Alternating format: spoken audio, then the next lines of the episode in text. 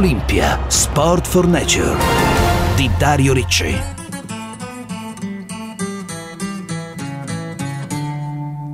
Questa è la storia di uno di noi. Anche lui nato per caso in via Gluck, in una casa fuori città gente tranquilla che lavorava.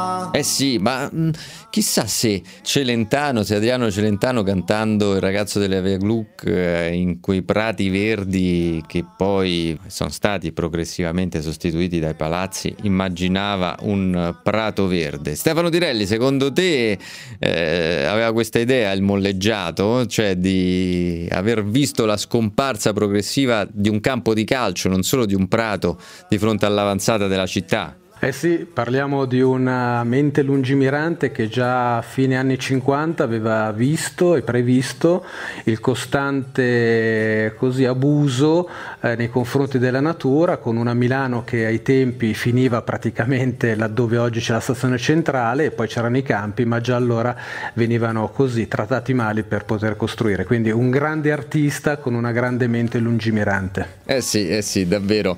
Ci siamo mangiati eh, parecchie, parecchie ettari di campi di calcio. Eh sì, perché oggi a Olympia Sport for Nature di calcio parliamo con Stefano Tirelli. Beh, ve lo ripresento perché lo sapete, il mio abituale compagno di viaggio, mental coach dei campioni, preparatore atletico di tanti protagonisti dello sport italiano e non solo, docente di tecniche complementari sportive alla Cattolica di Milano e, e fondatore dell'associazione Sport for Nature e del progetto Sport eh, for Nature. Ma eh, Stefano, come eh, scopriremo oggi parlando col nostro ospite che è già in collegamento con noi, anche il calcio, il calcio dello show business, il calcio dei calciatori milionari, eccetera, eccetera, il calcio che conosciamo ai massimi livelli, ebbene, anche il calcio sta cercando di costruirsi un futuro sempre più sostenibile, sempre più ecosostenibile, anzi meglio un presente attraverso dei progetti davvero interessanti, poco conosciuti, ma che hanno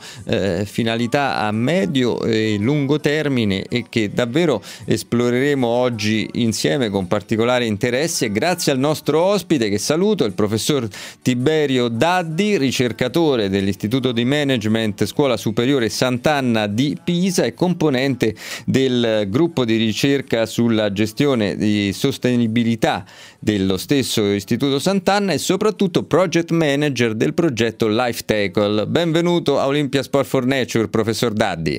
Grazie, grazie, buonasera a tutti e grazie per l'invito.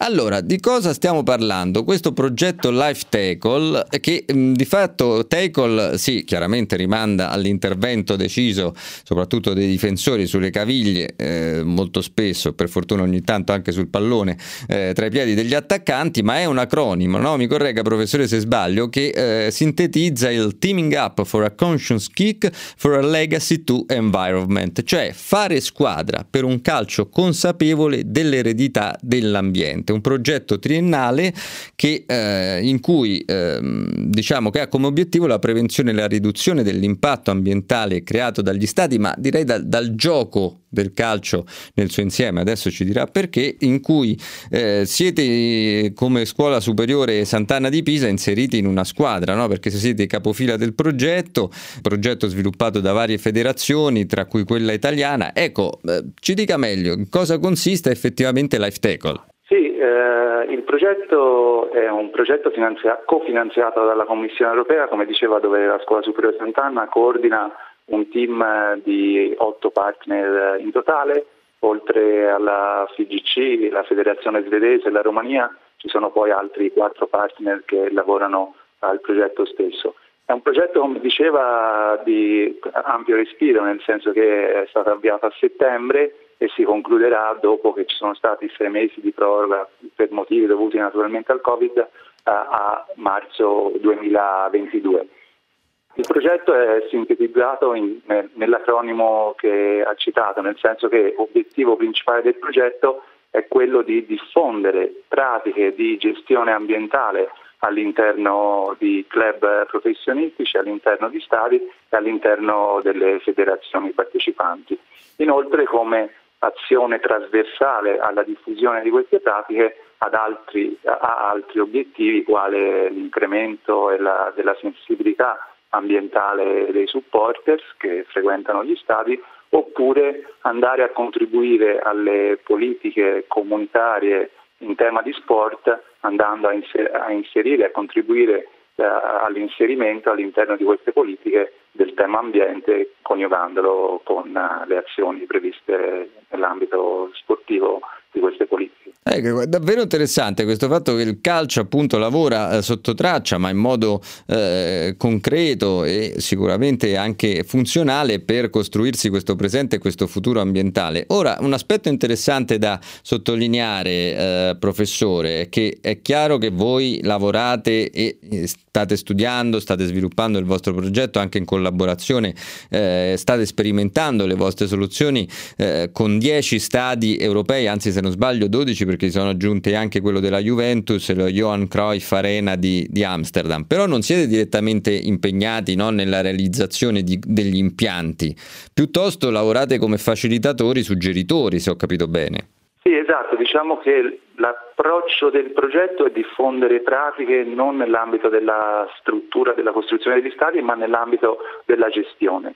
Gestione dell'evento o gestione dell'organizzazione. Quindi per intendersi eh, l'obiettivo è di diffondere pratiche sia operative volte alla riduzione e alla prevenzione dei rifiuti, alla riduzione dei consumi energetici all'interno nella gestione dello stadio, nella gestione dell'evento, ma anche volto a migliorare quella che all'interno del progetto abbiamo definito come governance delle organizzazioni, quindi eh, focalizzarsi sull'aspetto più organizzativo e gestionale eh, degli stadi, delle organizzazioni e dei club, eh, dei club partecipanti. Questo obiettivo è raggiunto mediante una fase di raccolta di buone pratiche su quello che è stato fatto e quello eh, che, sta, che, sono diciamo, le buone pratiche applicate all'interno degli stati a livello internazionale, per poi una fase successiva in cui queste buone pratiche raccolte e inserite all'interno di un documento di linee guida che sono scaricabili dal nostro sito sono, sono state applicate testate operativamente all'interno, all'interno dei 12 stadi che sono stati coinvolti nel progetto per verificare la fattibilità e i benefici ambientali che esse producevano. Davvero, davvero interessante. Citiamoli, ricordiamoli questi stadi che sono l'Olimpico e Marassi in Italia, oltre appunto all'Allianz Stadium eh, di Torino, la Viva Stadium in Irlanda, la Friends Arena e la Tele2 Arena in Svezia, la National Arena e il Voluntari Stadium in Romania, l'Estadio do Dragao in Portogallo, il King Baldwin in Belgio e il Benito Villamarin in Spagna, oltre appunto alla Johan Cruyff Arena ad Amsterdam. Stefano Tirelli, eh, quando sento di questo progetto che eh, andremo ancora ad approfondire col professor Daddi, lo sai qual è lo stadio che mi viene in mente? Mi viene in mente lo stadio di Doha in Qatar che già abbiamo visto durante i mondiali di atletica dello scorso anno, vado a memoria, l'Al Janoub Stadium di Doha, l'impianto iconico del mondiale 2002 che eh, allora in occasione di quei mondiali venne refrigerato viste le temperature assolutamente improponibili con kilowatt e kilowatt e kilowatt di energia elettrica. Direi che andiamo in due direzioni diverse. Eh? Qua soprattutto con LifeTech per fortuna andiamo da un'altra parte. Sì, posso testimoniare direttamente perché ho lavorato con la nazionale del Qatar e ho lavorato anche nello specifico proprio in quello stadio quando eh, durante era un settembre eh, per cui una temperature veramente elevatissime per le qualificazioni mondiali. Avevamo i nostri atleti che alle 11 di sera perché era il periodo del Ramadan quindi si, si poteva allenare solo la sera ogni tanto svenivano sul campo. E quindi c'erano questi refrigeratori una, bo- una sorta di di bocchetta da cui esce aria condizionata sotto ogni sedile, lo ricordo molto bene. Peraltro se penso anche alle mie esperienze dirette negli stadi, posso parlare della Premier League. E eh, come no, certo. È un, è, un, è un, tema che a me, a me, è molto caro perché ci ho lavorato tanto. Ecco, pensiamo che in Premier League ormai tutti i nuovi stadi sono dotati di sistemi di riciclo e riuso dell'acqua, di produzione energetica mediante pannelli fotovoltaici e di illuminazione LED a basso consumo. Um, come diceva, come ha detto qualche mese fa Peter Bradshaw, che è praticamente responsabile della sostenibilità per il Manchester City, non si tratta di idealismo, ma di ottimizzare il business stesso legato al calcio, al calcio e alle sue strutture. Cioè si è capito che questo concetto di ecosostenibilità è anche un concetto che può produrre buona economia.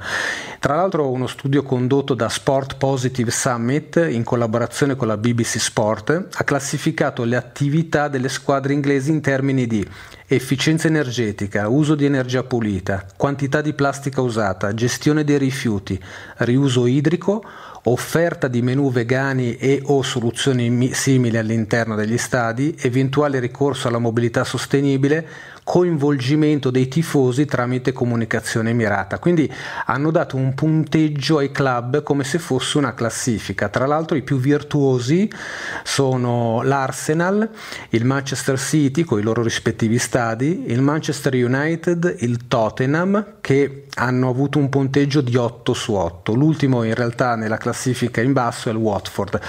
Uno degli stadi a cui sono molto affezionato per il mio passato è il Chelsea e a Stamford Bridge ad esempio esempio, ecco, lì si opera il 100% di raccolta differenziata, sia in Stanford Bridge che a Cobham, nel centro di allenamento, e poi anche il Liverpool ha eliminato praticamente la plastica da qualunque confezione di cibo, bevande, servizio allo stadio. Quello che è importante dire è che anche la mobilità, eh, che dovrebbe essere appunto un punto fermo della, così, di, una nuova, di, una nuova, visione green del nostro pianeta, se penso a quello che accadde tempo, pochi mesi addietro, qualche forse un paio d'anni fa, per il nuovo stadio del Milan che fu ipotizzato in zona, per chi non conosce Milano, Fiera Milano, quindi nel centro, io ricordo che molti dissero, eh ma come non si può andare lì perché non ci sono i parcheggi, ecco dobbiamo proprio riformulare una mentalità che così non può portare mh, a grossa evoluzione.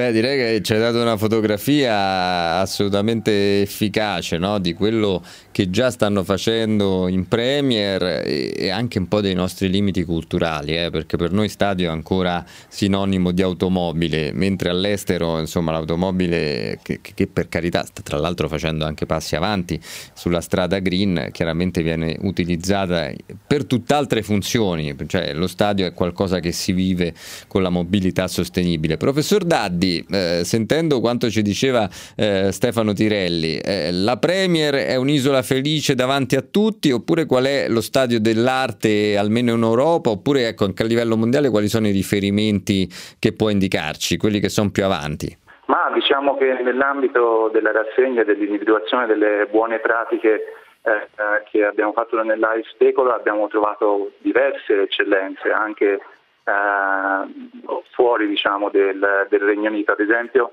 parlava prima della, dell'Allianz Arena, loro sono eh, del, eh, dell'Amsterdam, del Johan Cruyff Arena ad Amsterdam, loro sono particolarmente avanti nella produzione dell'energia eh, da pannelli fotovoltaici perché oltre ad aver installato 4.200 pannelli sul loro stadio hanno implementato un sistema di accumulo di questa energia perché come può capire naturalmente uno stadio consuma, ha un elevato consumo di energia quando la produzione energetica fotovoltaica non esiste, in quanto magari eh, esiste una partita, un evento eh, in notturna. Quindi eh, all'Amsterdam Arena hanno messo insieme un sistema di accumulo costruito sulla base delle batterie derivanti dal riutilizzo delle batterie a fine vita di una macchina da, dalle auto di una nota casa automobilistica giapponese che naturalmente evito, evito di citare, così facendo hanno dato una seconda vita a queste batterie ed hanno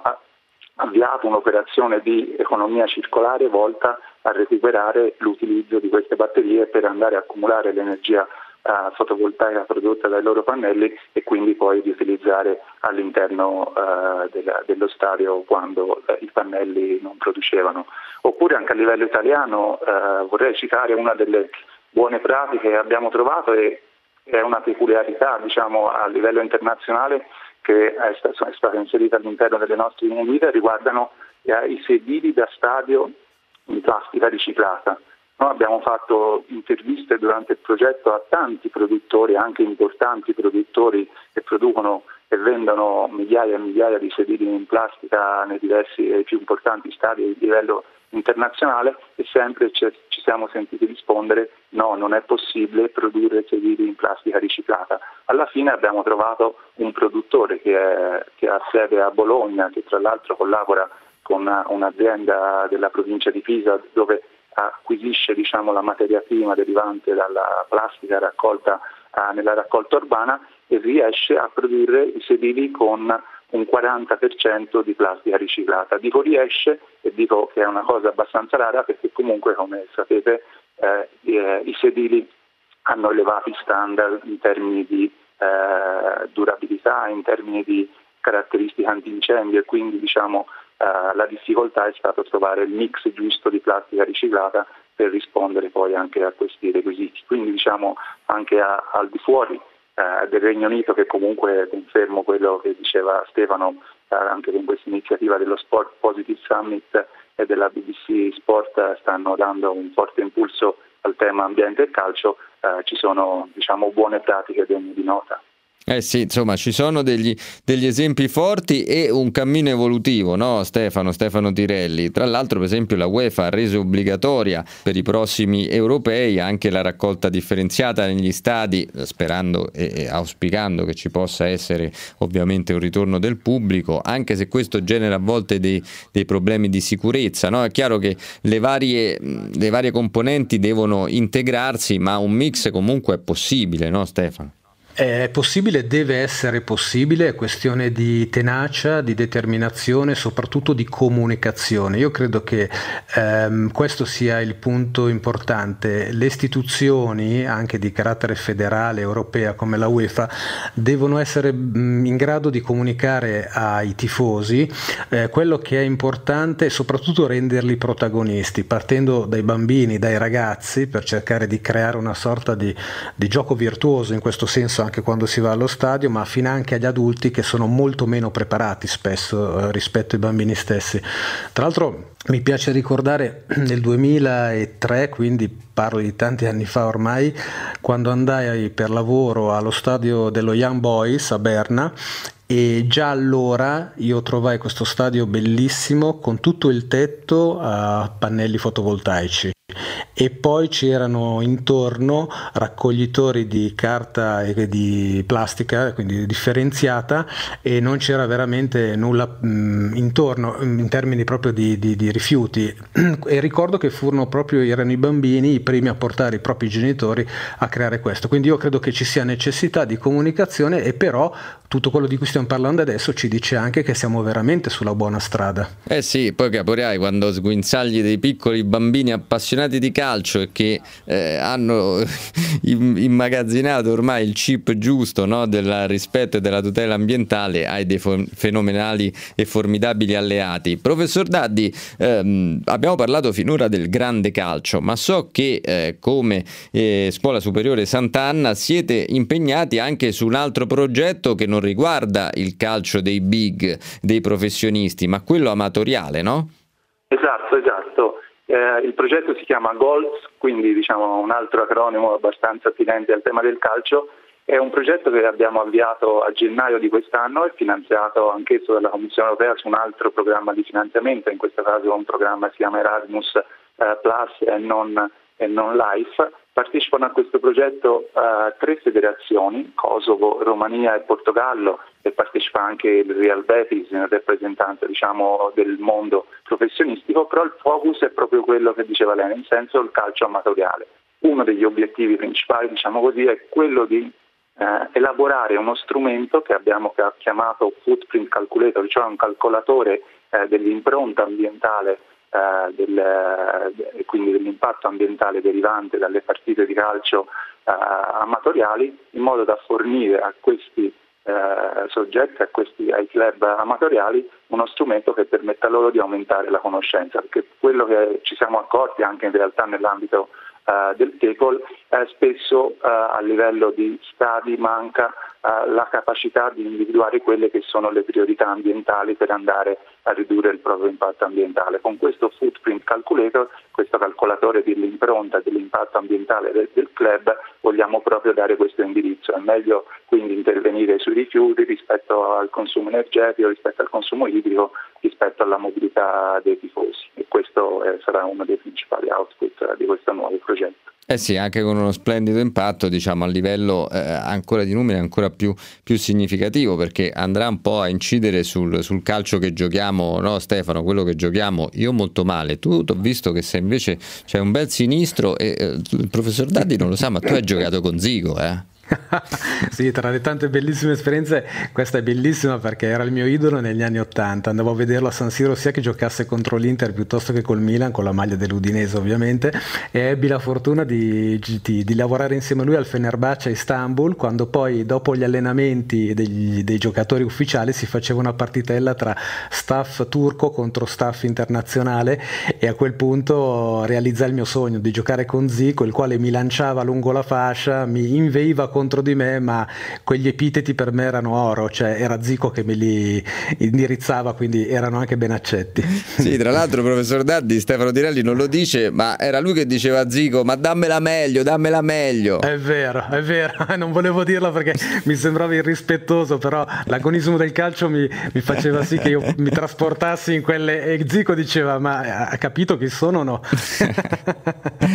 eh beh, insomma, è il lato bello del calcio, così come si sicuramente un lato bello è questo lato green che questa sera eh, il professor Tiberio Daddi dell'Istituto di Management Scuola Superiore Sant'Anna di Pisa ci ha aiutato a scoprire. E allora quindi davvero speriamo di ritrovarci presto in stadi eh, soprattutto pieni, che è la prima cosa che vogliamo, ma sicuramente più ospitali e sicuramente più ecosostenibili e più green perché anche di queste piccole grandi rivoluzioni culturali abbiamo bisogno. Stefano Tirelli, a te per il gran finale. Grazie al professor Daddi e a tutto lo staff del Sant'Anna School of Advanced Studies. Saremo molto felici di avervi nel nostro grande team che si raccoglie attraverso un claim a noi caro che è Save the Nature, Sport for Nature. Per cui se lei volesse far parte di, questo, di questa grande idea ci piacerebbe che lo dicesse per noi.